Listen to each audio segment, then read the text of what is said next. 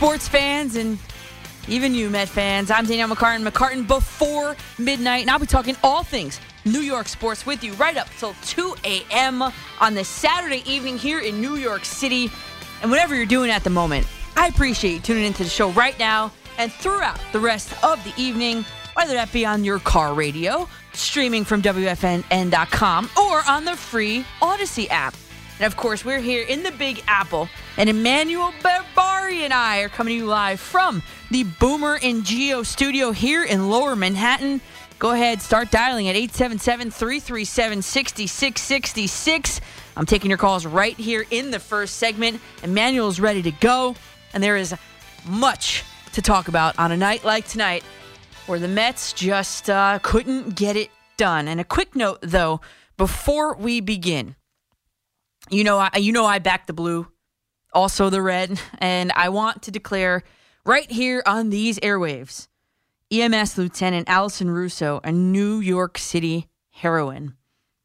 Um, hearts are heavy uh, all across our city, and may she rest in peace. To the FDNY and to Station 49, you continue to be in my thoughts and in my prayers, and I, I know it goes without saying and I know that we already all know it, but I'll say it anyway.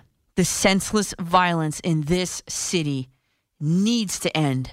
And our elected officials, our public servants, they need to step it up. And so we we we we uh, we transition awkwardly here to the Mets, and, and per the the Fox broadcast of the game, the Mets have been in first place in the NL East this year for all but two days and now it's three. The Atlanta Braves have officially won the series against the Mets. They are now in first place in the NL East, and the Mets are in second with the season series tied at nine games each. The Mets have lost the tiebreaker. You know, Jacob DeGrom and Max Scherzer. They were supposed to be the two guys that were supposed to push this 2022 Mets team over the hump into the next stratosphere, into the World Series. And, well, they aren't going to get there if they can't push the Mets past the Atlanta Braves. Both DeGrom and Scherzer absolutely failed the Mets when they needed him the most. First, you look at Friday night. DeGrom was, was pulled after 86 pitches because of a blood blister that he has been battling. Okay, but since he was so bad in the start two times ago, how would you think that he'd be any better this time around? And how bad has DeGrom been? Okay, well, the start before last night, he, he went just four innings, five earned runs on six hits to a bottom of the barrel Oakland Athletics team. In that game, he actually had zero swings and misses on his fastball for the first time since 2015. Then Friday night, just last night, it was the first time since 2019, June that is, that DeGrom allowed back to back home runs. And coincidentally, that was a game at Atlanta. So in total last night, and I can't believe I'm saying this, but DeGrom surrendered three home runs on five hits. And then when he was taken out of the game last night, Buck Showalter did the unthinkable. He punted the game by putting in Tyler Megill in a relief appearance. Buck Showalter punted the must win game in Atlanta last night.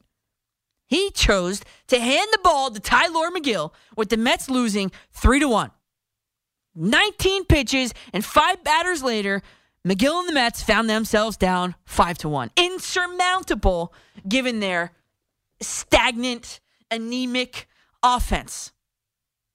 And I want you to think back on to December 4th, 2021. Almost a year ago, December 4th, 2021.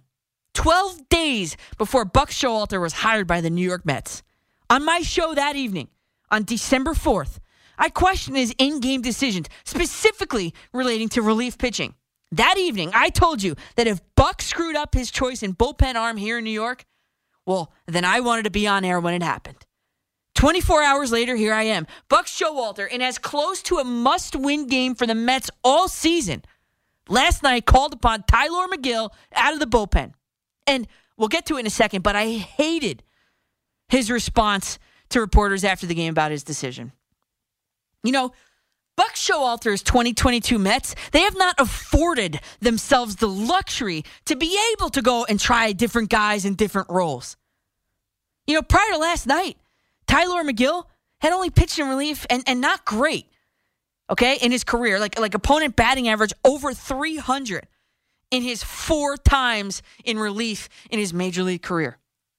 And, and why trust him in a big a spot as he put him in last night?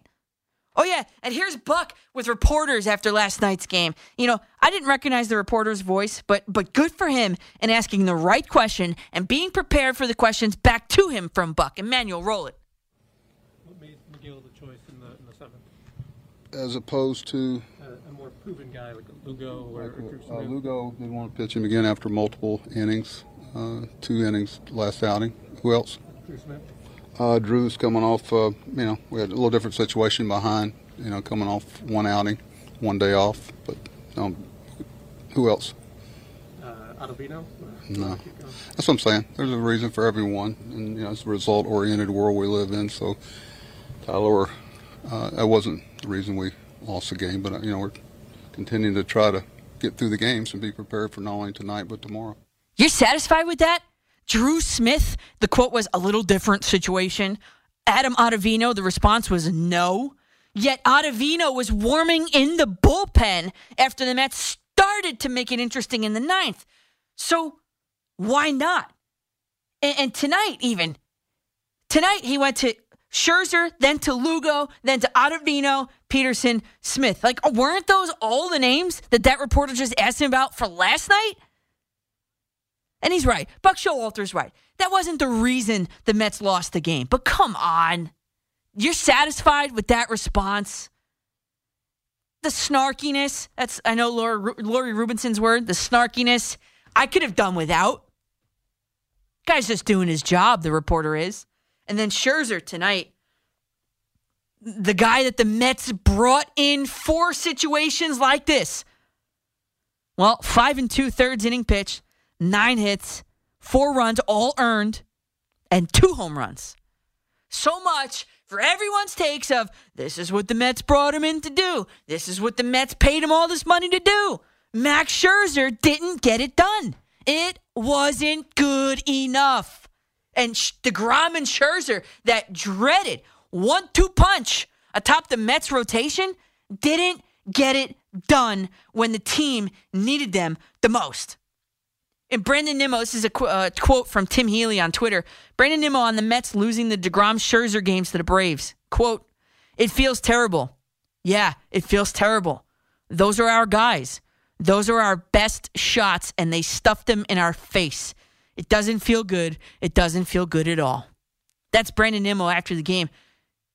Those are our best shots? Uh oh. Is that is that a signal of a white flag? Those were our best shots. I mean, listen, the Mets are to make the postseason, but it just about got that much harder for them to advance any farther than the wild card round.